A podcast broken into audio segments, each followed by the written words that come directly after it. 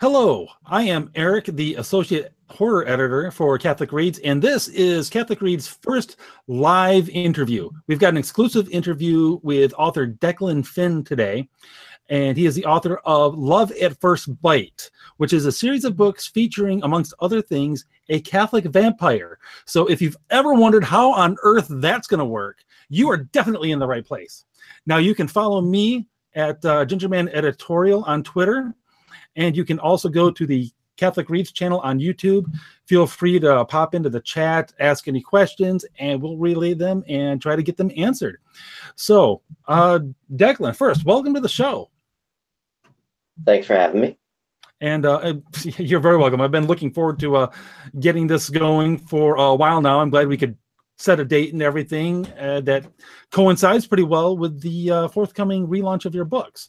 And also, uh, before you launch into that, um, where can people find you over there on the interwebs? Well, you can find me at declanfinn.com. That's my blog.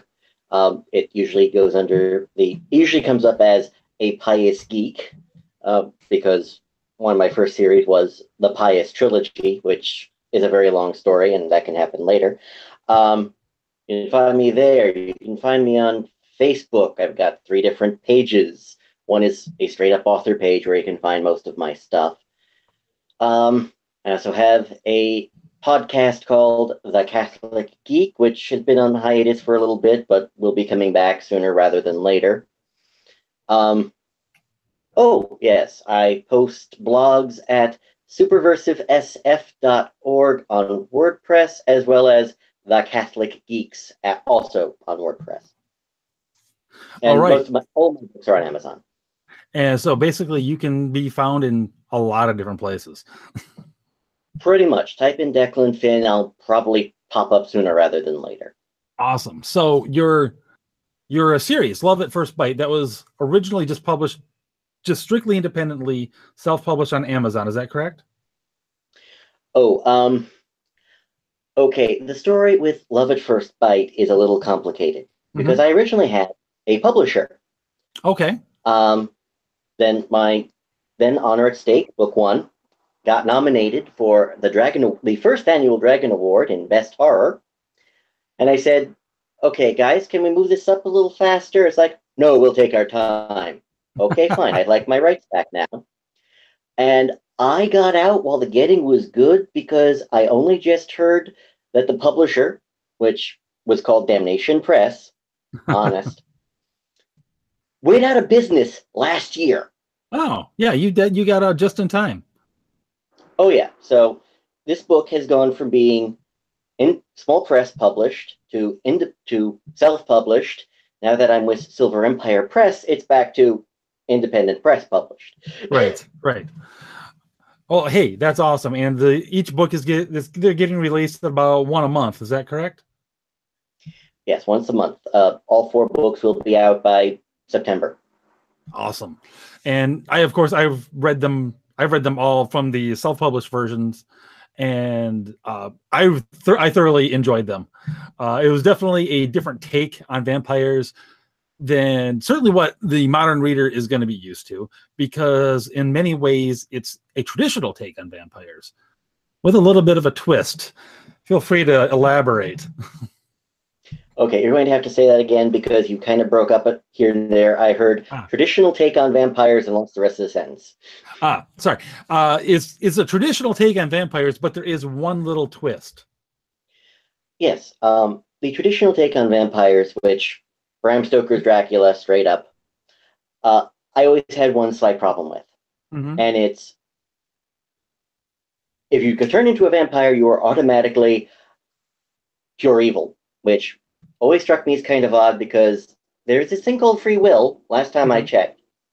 Now, the only two people I, if I recall correctly, only two who really noted this what and addressed it was Buffy the Vampire Slayer TV show directly said when somebody becomes a vampire, he gets possessed by a carbon copy of a demon. Okay, fine. And Larry Correia, with his Monster Hunter International books, pretty much made the same modification. Now, if this popped up in Dracula, I honestly don't recall it. But my fig- I figured, okay, fine.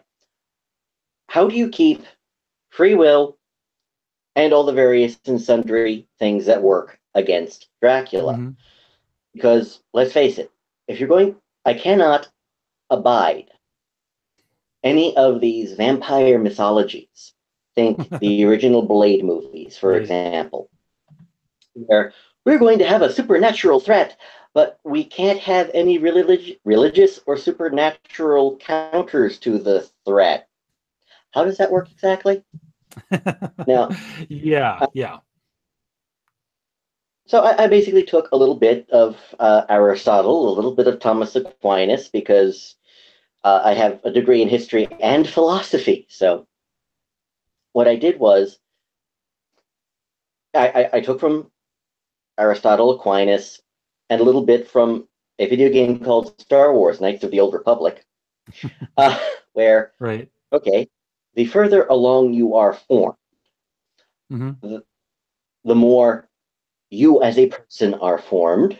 Mhm. And since you have the vampire as well, if it's undead, let's call it a post resurrection or imperfect resurrection, where even Aquinas noted after the resurrection, the body and soul are going to be intermingled. Mhm. So, gee, the better a person is or the worse a person is, the more the soul is going and the body are going to integrate, kind of like the picture of Dorian Gray, only on flesh. hmm So if you're an evil sucker, religious artifacts are not going to be your friend. and even if you are a, a quote unquote good vampire, it would help to go to confession a lot.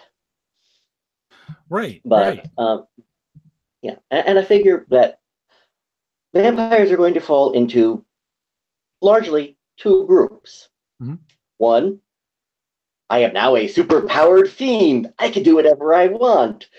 Welcome to Original Sin, and they're going to become serial killers with with fangs. Oh yeah, and supernatural abilities. And they're going to be a good chunk of them, not a whole heck of a lot, but a good chunk who would just like to be left alone and get on with their afterlife, such as it is. Right. But that's why I have a vampire who, well, a lot of her blood intake comes from the chalice. I I loved that. I love that innovation. I thought that was great, uh, the way you did that. And it's also interesting to me that the the whole impetus for this this rather extensive world building you did was based on the mm-hmm. question of free will. I find that fascinating. And then yes, how that winds up manifesting. Hey, you know what? We're taking religious we're taking religious things seriously in this series.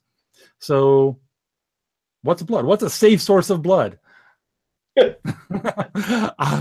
Obviously straight from the chalice at mass it's like that as soon as i read that i was like huh that is perfectly logical and but i've lit- literally never seen or heard of it done But- it's never even come up in conversation which now that i see it actually baffles me a little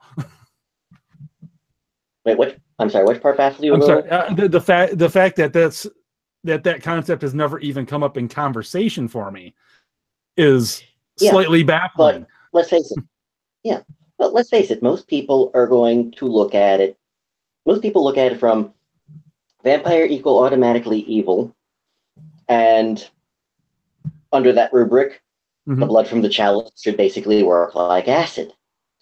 Um, I've I have I have seen it used one other one other time. oh really One other.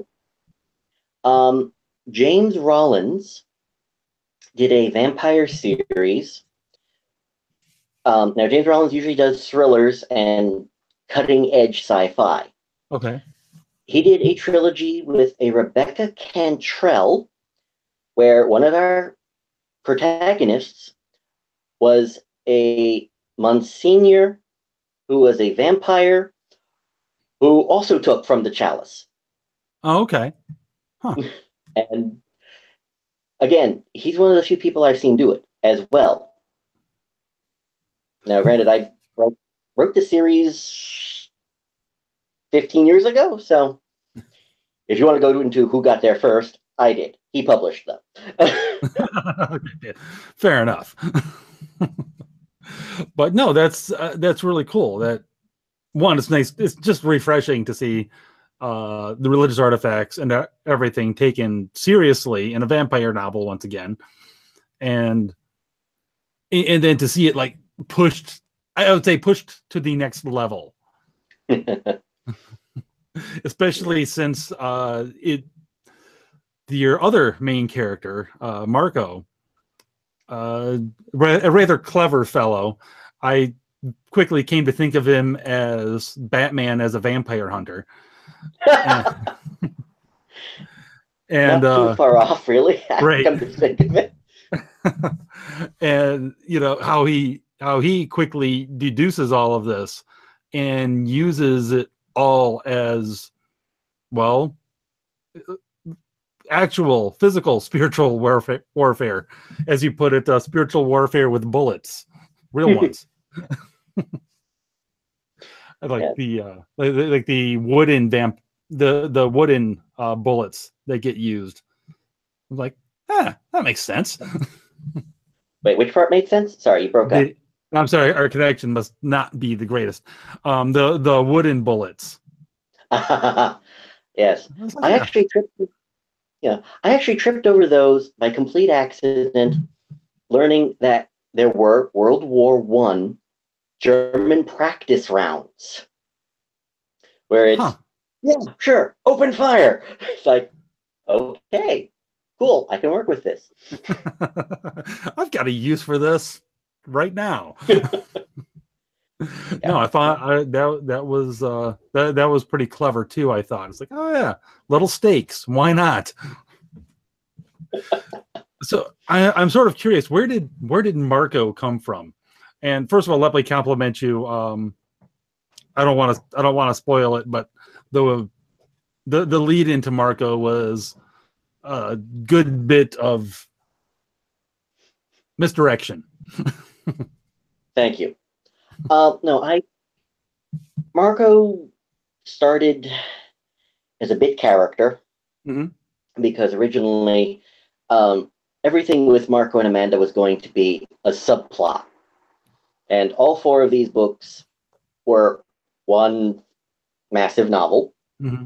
And it followed a uh, government agent who specializes in the strange named Merle, who does show up in the book still. Mm-hmm. And with Marco, how do I put this? I have always wanted a character who is not the whiny, self possessed, oh my god, you know, I killed somebody, now I feel horrible. And uh, my first thought is because you look at George Washington, Winston Churchill, a lot of people who have been in combat talk about how exhilarating it is. Still horrible, but quite exhilarating. Mm-hmm. And nobody has ever just said, This SOB tried to kill me. I got him first. What's the problem with this? you know, so yeah. Became that character. And I just, but with most of my characters, I just wind them up and let them go. I build their biographies with certain character attributes, mm-hmm. then I let them play. Uh, most of them take on a life of their own. Uh, it's one of the reasons why I rarely outline because it's, yes, I have this beautifully constructed plot. Then my characters decide to go this way and do something completely different. but, so Marco was very much like one of that. And I had to reconcile his general attitude towards things. Uh, try not to give any spoilers. With a world in which, yes, we've got the devout Catholics, and being devout is kind of a good self defense system, really, especially with the vampires running around. Right. Yeah, ha- having having a rosary on hand is a pretty good thing to do in in, in your series. Yeah, that's the short version. not, not just spiritual defense, but flat on uh, physical defense. Yeah, after a while, there were people going, So, how many ways do you plan to kill people with rosaries? It's like, I can't kill that many, honest. No, it, it really wasn't that that, that many, really. Sure. I mean, it's a good it's a good thing Marco invests in the uh, in in the stronger variety. oh, yeah, well, hey, I, I, I kind of based Marco's uh, multiple rosaries off of all the ones I wind up getting in the mail. It's like, here, have a free rosary. Again, I'll put it with the other. Oh yeah, I I kid you not. I literally have hanging up hanging up right here a collection of rosaries that just ones that come in the mail, ones that the kids break. Uh yeah, it's yeah, there's there's a good somewhere between half and a full dozen just sitting right there. I believe it.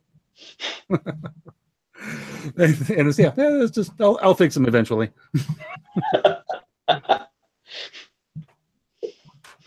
and then they'll get hung right back up. But yeah, that actually again makes perfect sense because yeah, Marco would would would would get a lot of those in the mail. Yeah. absolutely. Yes, and as you said, there are elements of Batman to him, but then again, it's Marco is as close as we're getting to normal in this series. Yes. And it's yes, and how fast can vampires move? Well, in a night blade, they can go from here to right in front of you. So he he is either prepared or he's dead. It- yeah, exactly. So he he's prepared literally all the time, and of course his intelligence comes into play with not just being prepared, but with uh, how he fights. I liked the uh, I, I liked the term uh, the co- combat chess that you used to basically describe Yes. how he fights. Just analyzing yes. it. Oh, pre- so what's most likely? oh, yes. And I was actually, you have no idea how pleased I was when somebody used it for Robert Downey Jr. as Sherlock Holmes. It's like, yes, this is pretty much how I thought. Geniuses of that level should be able to fight. Right. Yeah. Yeah. That's actually uh, really. I didn't make that connection when I was reading it, but yeah, you bring it up. Yeah, that makes sense. also, it makes me think of. Uh, Yeah. I don't know if you ever read the Authority uh, comic book series, but character in that, the Midnighter, who's essentially a takeoff of Batman. he eh, before every fight, he he can essentially analyze the person he's about to fight in his mind and see all the moves that they're likely to make, all of the counter moves, and where to hit them, where not to. It's the same sort of thing. Ne- it's never really given a name, but it's it's the same sort of thing. But yeah, combat chess is the closest I come to accurately describing it. Yeah, yeah, and that uh, it it fits. I like it. Thank you. And I I believe um, from reading a little bit of your bio that that's uh, probably his fighting style and everything is informed a bit by your own experience as well. Is that correct? Yes. Um, Marco generally practices something called Krav Maga. Mhm. Yep. It is not strictly speaking a martial art. It is a self system Mhm. devi- designed by the Israeli military, and I want to say it goes back to 48, where it was purely practical fighting.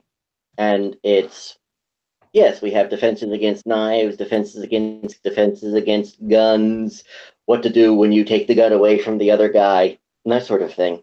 Right.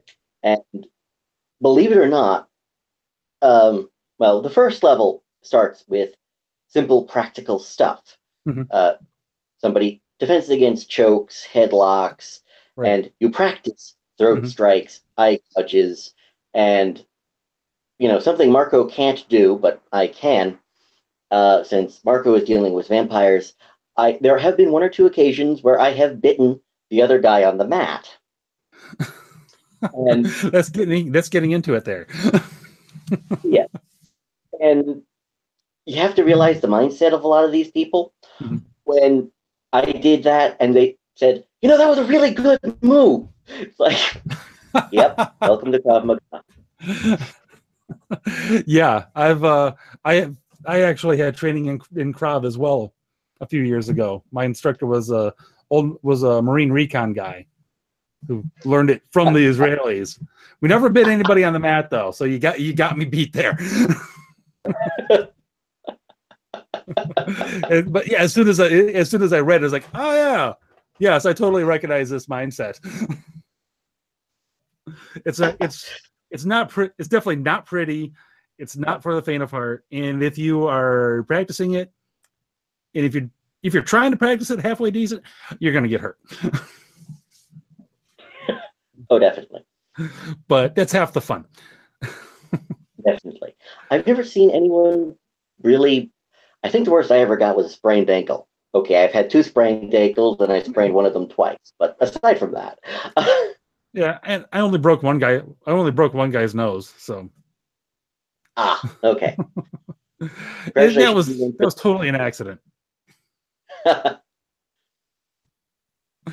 Yeah, that that that that was that was fun. We were doing um uh we were doing gun disarmament drills, and I you, I, I I was actually having a hard time getting it away getting getting it away from him. So sort of like soften him up. I'm like, so we were kind of stretched out. So I was like, all right, elbow elbow went up right along his arm to his face, and I didn't pull back in time. yeah, that happens. yeah, I, I, I did feel appropriately bad. um, but in but uh, back to uh, back to honor at stake and the whole love at first bite series and everything. Um, there's a big backstory, of course, with with Amanda Colt. Well, not just a backstory, but also places where where she goes and where I see her going. Now, it, it, it's hard to ask this question because I don't want to give away too much about what happens in the series. Um, Okay. but I guess, well, my, I guess my question will be the same for her as for Marco. Where did she come from? I, rem- I remember you saying that she, her and Marco both started as bit players. Yes. Cle- Clearly, uh, clearly, she also grew. Now, did she grow along with Marco, kind of following the force of his rather large personality, or? Well, they wound up both following similar paths Mhm. because, okay, this isn't going to be too much of a spoiler since I'm told their chemistry is kind of obvious in like chapter one, Oh yeah, but they both wind up growing together in large part because of the fact the effect each has on the other. Mhm. It, it's yes, he's got a large personality, but she affects him in other large ways. That now, let's just say that both of them have their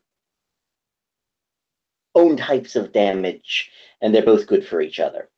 yes, yes, And yes. a large uh, part- that, that definitely comes out well for Amanda by the uh, by the end of the fourth book. oh yeah. And if I ever get around to doing a sequel series where chapter one is the wedding, um, it will be very interesting to see where it goes from there.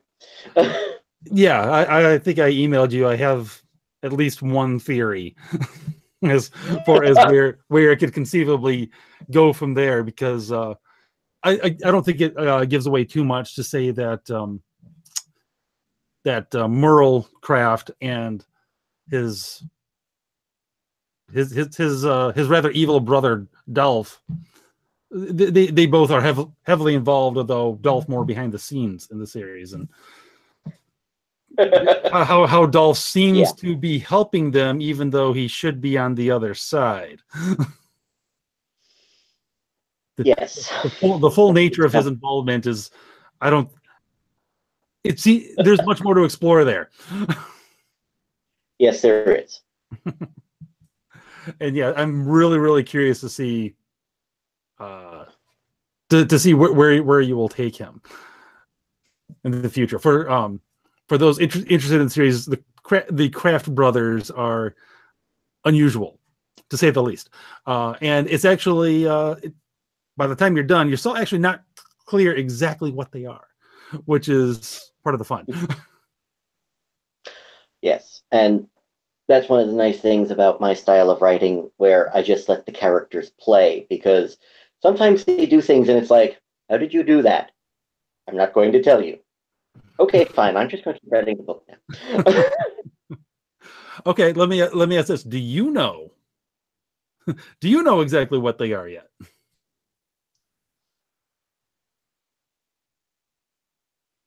I'm tempted to go into the main theme from the Addams Family. They're creepy and they're kooky. No, um, no, I don't. Okay, I fair have enough. hints of inspiration here and there, but that's about it.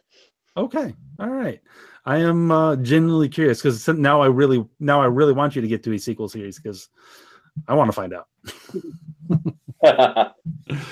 um, now I noticed you you mentioned that these this started out as all one big novel. Um, Yes. What, what Yes. made you decide to break it up? One, because I couldn't sell the one big novel. Uh, two, I figured, okay, by the end of the one big novel, these two have taken over to such an extent that I should probably give in, put together some kind of backstory, at least a little. Mhm. So that grew out of control to such an extent that the first 50 pages of the big book were the last 25 pages of honor at stake. And after that, it became well, if I expand this role, this role, this role, and this role, it turned, you, you know, our, our- next section turns into a whole novel. Mhm. I think I'm getting a theme here. so it just happened. So it wasn't like like, a uh, it, it wasn't a marketing decision. It was No, no. it was a, it Um, was a story as I- decision. as I said about my other series, the Pious Trilogy, Mhm. um, it spiraled. Okay, fair enough. Yes. And the Pious Trilogy, which is five books long, of course, uh, started out as a graduate paper in history. And then it spiraled. Sp- spiraled into a five book trilogy. Well, you officially beat Douglas Adams at his own game, sir. well, hey, I, I don't get to beat him until I wind up with uh, post mortem book releases written by other people. you know what? Yeah, if you if you reach that level, you know you've arrived. because that's you know, then you're in that rarefied era with uh Adams, Tolkien, Herbert. yeah. And I've lost track of how many post mortem books Asimov has come out with. Oh yeah, him too. That's right. Yeah, there were a lot. I actually um I followed them a lot when I was in uh when I was in high school and my early days in the Navy and everything. Actually read I I actually read just about everything that that I could, at least with the Foundation series. Until there was a uh, they did a prequel trilogy. I f- forget the name of the first book, but it was written written by Greg Bear. And Cal- what's that? Caliban? No, no, no, not Caliban. Um, Okay. No, th- this was this was squarely. It Foundation was somewhere in the title. Oh, okay. okay. Um, and it wasn't that great. And also, I was like, there were there's already like two prequel Foundation books or something at that time. It was. I was Yeah. like, why? Oh, Foundation's Fear. Foundation's Fear was the name of the book, and I'm like, you're reaching, you're struggling to wedge in one more prequel series here. Just stop, man. Oh, trust me, Mel Brooks and the search for more money has become a frequent joke when it comes to uh, books like that. See, now that's a sequel that actually need, needs to happen. Yes, it is. I'm sure they can get President Lone Star back for you know for for that movie because why not? Well, I'm last time I heard Mel Brooks is waiting for Rick Moranis to finally come out of retirement and play Dark Helmet again.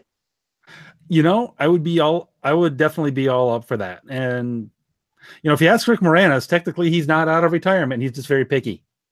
He's, he's, not, he's not retired. He's just really, really, really picky. Which is fine. More power to the guy, man. Amen. If he wants to, if he's like, eh, I got all the money I need, I'm good. this is true. So you've mentioned uh, this other trilogy you've written, uh, the Pius trilogy, which is five books long. Uh, now, what is the main premise of that? Well, okay. I am a historian. I, I mentioned mm-hmm. I have a degree in history. I was going for my master's in history when this, you know, annoying little book came out called uh, The Da Vinci Code. right. So, to steal from Dorothy Lisa, Dor, no, Dorothy Parker, that, you know, it is not a book to be tossed aside lightly, it is to be hurled with full force. And, I like it. Yeah, I, I was not too happy with um, Brown and Daniel De Silva at the time because one of the pr- graduate papers I had written was on Pope Pius the Twelfth. And it's like, okay, this is BS. I can write a better book than this because at the time I had already written several that some of which have not seen the light of day yet. I'm working on it. and okay, I will write something better because I've got the facts. I can do better character development. And I started putting it together. 800 pages later, uh, I found out that I had a trilogy on my hands and had to go back and break it up. And that turned into a fun little epic. And is that because on Amazon as well? That's on Amazon as well. It's also been re-released by uh, Silver Empire. Oh, great! Yeah, um, covers are awesome, and um, let's just say it starts out as a simple, straightforward action thriller that's incredibly twisted, and then it turns into well, first we kidnap the Pope, then we invade the Vatican, and hilarity ensues. that sounds hilarious. Yeah. yeah. It does sound like it's probably a good time. Uh, although I now is it um how does it compare in terms of tone with the Love at First Bite series? Well, with uh, the Pius trilogy, it is less romance, mm-hmm. more characters, because when I had originally written the novel, mm-hmm. uh, the one big Pius Man novel. Uh, it was supposed to come at the end of 13 books where everybody who shows up in a pi- in Pius Man had already shown up in a previous book. Then they had to rewrite it so that it was book one, of course, because mm-hmm. Murphy's Law. Mm-hmm. And it's more, the first book is more of a mystery because it's what the bleep is going on here. Uh, yeah, sure. This whole Hitler's Pope thing is a way to sell books for academics in America and a few other places. But who starts shooting people over it? So that becomes more of a mystery. Um, and then from there, it becomes a political thriller with more bullets than your average political thriller. and then in book three, it takes on a global aspect for everything. And the scope is bigger. I guess you know, the, the stakes are on par with how Honor at Stake and Love at First Bite turns out. But um, with Pi- the Pius Trilogy, it's a simple, straightforward build-up of how the threat keeps growing. And in Honor at Stake, it's okay, we know something is really, really bad from the outset. Now what? Where and Love at First Bite basically has one mystery that goes throughout all four books. Okay. As opposed to the Pius trilogy, where it's solve this problem, then solve this problem, and then solve this problem and hope to survive. Okay. Okay. No, that, that I'm definitely gonna have to check that out as well because, well, like I said, I enjoyed that. I enjoyed Love at First Bite, so I'm willing to bet that uh, the Pius Man tr- tr- quintilogy is that the right word?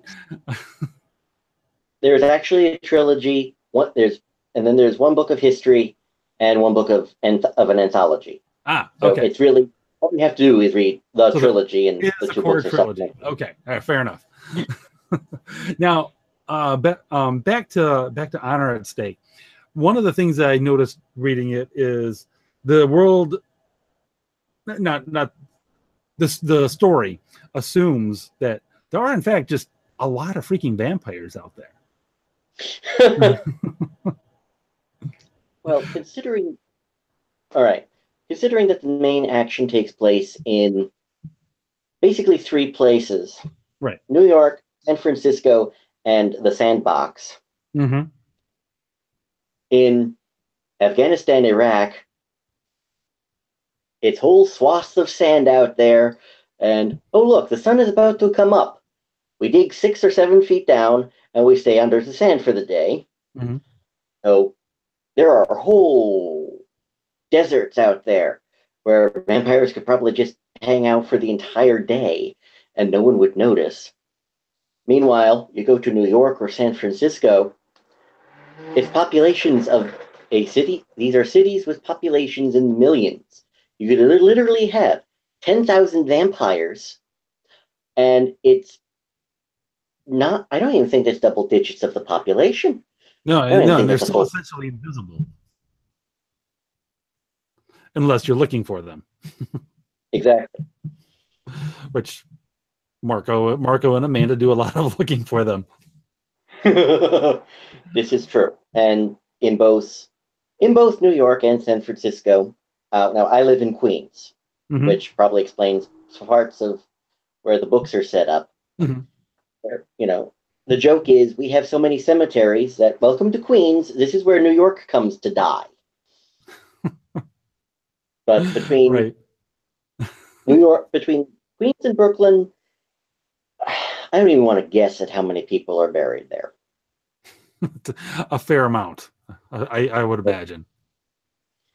Yeah, I let's put it this way: I wound up walking um, the scene for the climax of Book One, Mount Olivet Cemetery. Okay. Figured, okay, this is going to be a nice little walk, and it's like three hours later, I'm got to the halfway point. Wow. Yeah. So That's a it big was cemetery. Jeez. it's a really big cemetery. So you could you could probably hide a few hundred vampires there and nobody'd notice. Well, you uh yeah, and the the size was well conveyed in that uh in in the big battles that that take place there because yeah, you get the sense that this is this place is freaking huge. It really is. And it's nice to know that yeah, it really is just that just that freaking gigantic. Um now you uh in in the story werewolves come into play. Um shapeshifters are referenced. What else exists in this world? Well, And of course, you I'm have the Craft almost- brothers, whatever they are. yeah, I, I don't ask too close about some of them. Um, so far, I am relatively certain we're going to have uh, magic users, okay. and I don't mean the cute, cuddly uh, Harry Potter ones. I mean the uh, ones that try to kill Harry Dresden on a regular basis. Um, I'm almost certain we're going to have both Tolkien elves and the Fae. Oh, and yeah, I'm going to try to make sure to keep them both separate because, well, every time somebody wants to talk about using the Fae in a novel, all I can Mhm. think is nobody's going to make a deal with the Fae, right? Nobody's going to make it made a deal with the Fae. Well, this guy's an idiot. right. So they're called the Fae. Jeez, stay away. Although So- there are some points where it's like, hi, cold iron, right? Sorry, go Yeah, ahead. there you go. No, so so the Fae and elves are going to uh, presumably seem very similar Sorry, no. presumably. to an outside observer. so, so I, I would assume the I assume the Fae would would uh, use that to get people to make deals with them. Oh yes. Now, and of course, it's the Fae. It's how many people are just going to go up? How many people would take a deal while you know they're staring at their smartphones? It's like, so how would you like a deal in which you know you have unlimited data and they sell, go, yeah, I'll take that. It's like because Lord knows half the people I nearly hit on a daily basis are busy looking at their smartphones. So I'm almost certain that they could make a deal with them and they wouldn't know what hit them until they're, you know, up to their necks in garbage. That's entirely possible. So basically, it sounds like you've got a lot more potentially in store for this for this world. Um, Um, so it's, it's, it's a not a large- question of if; it's a question of when you get around to writing the sequel series. Yes, it, it pretty much is. Not to mention, I'm trying to avoid doing something that I wound up with in the Pius trilogy, Mhm. where, as I said, the Pius trilogy was supposed to be the end of 13 books, a lot, everybody in different places, and everyone wound up coming together. Um, I have now got two other urban fantasy series that I'm working on, Mhm. um, both for Silver Empire. And I'm working my darndest to make sure that all three universes, with Love at First Bite, the Pius Trilogy, and my other urban fantasy series, don't all wind up in the same universe. You're trying to keep them separate. You don't you don't want a shared universe. exactly. I'm let's just and I've already got a problem because I have one cop in three universes with the same na- exact name. And I've already got a few observant readers who have caught on already. It's like, oh dear, this wasn't supposed to come out. They, what, who knows? Um, it's a multiverse, and somehow he's the cop is. Hmm, he's actually a physical incarnation of an angel that monitors the multiverses, or something. close. he's actually a uh, he's actually a living saint who has all the peripheral attributes from bilocation to levitation, and he's trying to figure out. I'm not that good a person. Why does everyone keep not being surprised when I can do this? So I, I, I pitched it to Silver Empire. You know, a cop who is a saint versus a serial killer who is possessed by a demon. hey, I don't think I've ever ever heard that story, so why not? Something different for a change. Exactly. And you know actually and, you know and that brings up a thing where i you know i i grew up at least from kind of high school on on for a few years uh, reading a lot of comic books and i noticed that you know a tendency was basically if it unless it was a superhero comic book the bad guy was almost always possessed by a demon you know including hitler and I actually didn't like that, at least not so much. You know, I'm fine with it being a thing, but with it being a thing all the time, it's like, no, people are pretty screwed up. All uh, can be pretty screwed up without being actively possessed. Oh, this is true. This Yeah. is true. know, it, it it seemed a tendency to, yeah, the devil made me do it, sort of thing. It's like, yeah, it's like no, you can have bad people with that aren't possessed. So it's like let's see more of those stories, just a just a little bit. We can Did have both. I'm fine with both. It's just not so much. Yeah. Did you read The Exorcist? I have not. Okay. Um, there are two things about it that are interesting that they usually leave out of the movie. Okay. One is what my family has always appreciated because they are largely people with medical backgrounds. Mhm. And in the book, William Peter Blatty covered all the medical tests that they went through Right. on the possessed.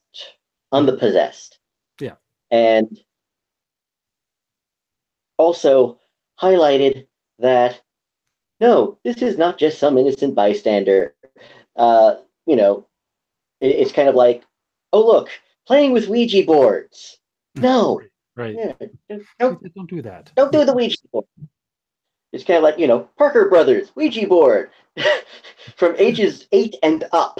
It's like Yeah. on- Once I once I learned what a Ouija board actually was, I was like, why is this a board game in Toys R Us? it's like even if you Well- don't, it's, it's like even if you don't, you know, buy into any of that at all. Why is it a board game in Toys R Us? It's only a fun game if you buy it, i- i- if you believe in the premise. Otherwise, it's really, really a stupid waste of time. Yeah, but um, Again, pathless. no, yeah, and, and frankly, it's one of the lines I wound up using in at least Demons Are Forever book 2 Mhm. which by the way comes out next month, um, 2018, and um, you know, if you do not play with occult crap, occult crap does not play with you. Yes, yes. It seems like that would be simple. You'd think, wouldn't it?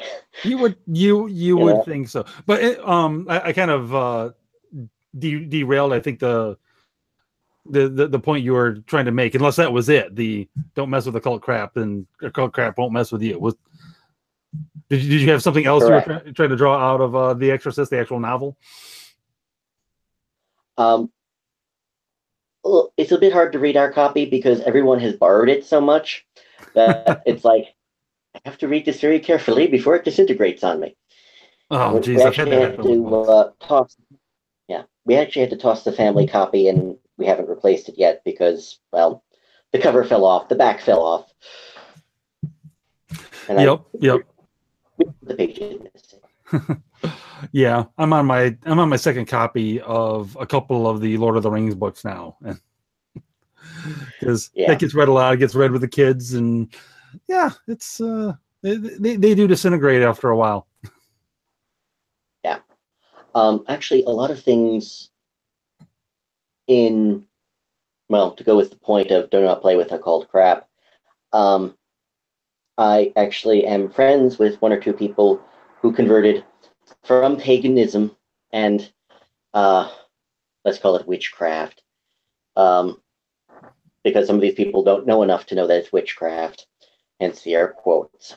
Right. And I wound up using some of that, especially in book four, because there was at least one or two of the protagonists who, again, she went her own way. Yes. I don't yes. like this way she's gone. Yeah. Yeah. I actually um.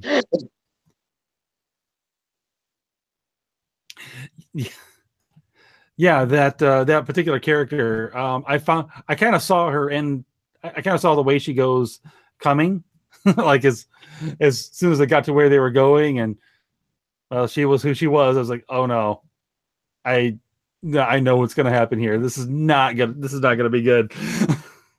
and sure enough, it wasn't even a little bit good for that poor girl. Yeah, which is sad. I, I liked her at first, and then, okay. yeah, well, it seems to follow. uh It seems to follow Marco's uh, trajectory on that. He liked her at first, and kind of becomes like, "Why are you here?" Yeah. Trust me, at that point in the writing, it's like, pity I've already published the other books. Otherwise, I go back and write this person out. I can fix that. well, we can we can come up with a creative way that actually made sense within the story to write her out. Thank you.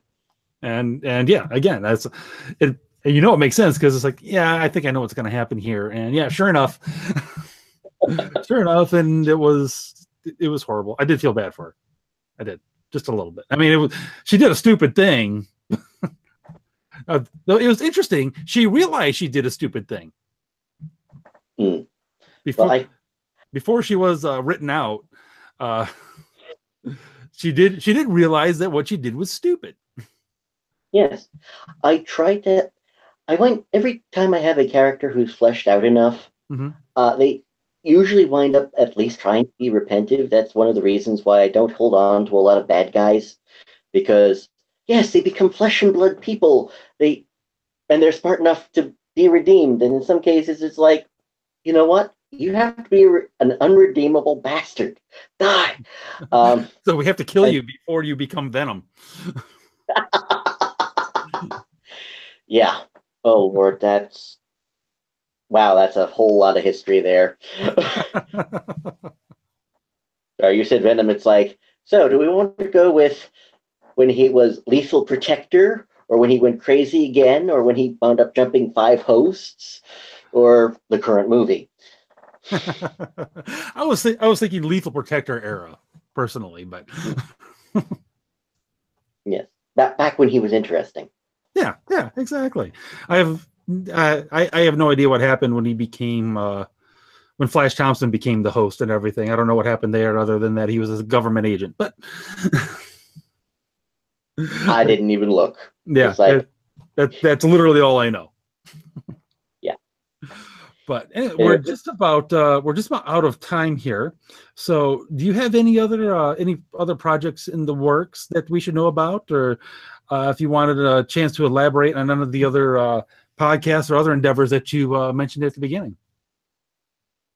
Well, um, with projects I've got going on, I've got my Convention Murders series, which involves It Was Only on Stun and Set to Kill. um, I have to come up with a third one now for a long story. Uh, the Pius Trilogy, all 5 books of it. Um, I've got a dystopia series that was also nominated for a Dragon Award Oh, uh, last year. Um, I believe it's called. I believe of, of the five series we wound up talking about with my and me and my uh, co-author talked about. We settled on the last survivors. Book one is codename Winterborn, and two is codename Unsub. Hold on. I've got four vampire books coming out this year. Honor at Stake, Demons Are Forever, Live and Let Bite, Good to the Last Drop. Yep. and The Pius Trilogy, two dystopias, two murder mysteries, and we've got a whole slew of anthologies coming out from Superversive Press. Oh, nice. So, yes, um, I'm in several of their planetary anthologies. I was in their Once and Future King anthology. And um, if you're into politics, I was into MAGA 2020 and beyond, where actually the short story I put there is Huh? an extension of the Love at First Bite universe. oh, no kidding. Uh, Uh, yeah, now, mainly now, because- now, now I've got to go get that. Cool, my work here is done. no, I'm serious. Actually, by the well, shortly after we're done, I will probably log on to Amazon to see if I can find that. Okay. But yeah, I, I've got 14, 15 novels. I'm now at the point where I will have to keep a flow chart. I'm of half afraid of, okay, so how many connections do I have between these three universes I have here? Uh, before it becomes. And can you keep them separate? Well, the next step is, okay, the anti monitor comes in and they all come together. Oh, oh goodness, no. no anti monitor, no beyonder, no. Amen. oh man. All right. Well, hey, uh, Declan, I really appreciate you coming on the show and talking about uh, Love at First Bite and Pius Man trilogy. And it sounds like there is just a ton of stuff that is that is coming out that will probably be brand new for a lot of people. So, you know, best of luck with getting all of that going. Thank you very much. And I'll be sure to get you copies of the uh, Saint Detective series that comes out in September. Oh man, I look uh, I'll, look forward to that. Now, would that be now? Is that the uh is that the aforementioned cop that you that Yes, okay? Ooh, that, that's gonna be fun. Okay, um, Now, one more time for the people watching and listening at home, where can we best find you? Um, on my blog, declanfinn.com, almost everything goes through there. Um, my Twitter is declanfinnbooks, and you can find me on Facebook, gab.ai, and Mhm. me. Oh, you're on So MeWe? Okay. I'm I haven't checked that out yet myself. yes. but- Uh, I'm not as settled on MeWe as I am on everything else, but it's relatively new anyway. Right, right. Okay, well, great. Thank again. Thank you again. Uh, it's been a really cool chat. I hope everyone else watching has uh, enjoyed it at least half as much as I have, and that they'll definitely go and buy at a minimum honor at stake, and hopefully they'll get hooked in from there. Uh, one more time for everybody, you can follow me on Twitter at Gingerman Editorial, and of course you can go to the Catholic Reads website at CatholicReads.com for uh, reviews on Declan's books and a whole host of others, including books by his publisher, uh, Russell Newquist. So go and check that out, and we will see you next time.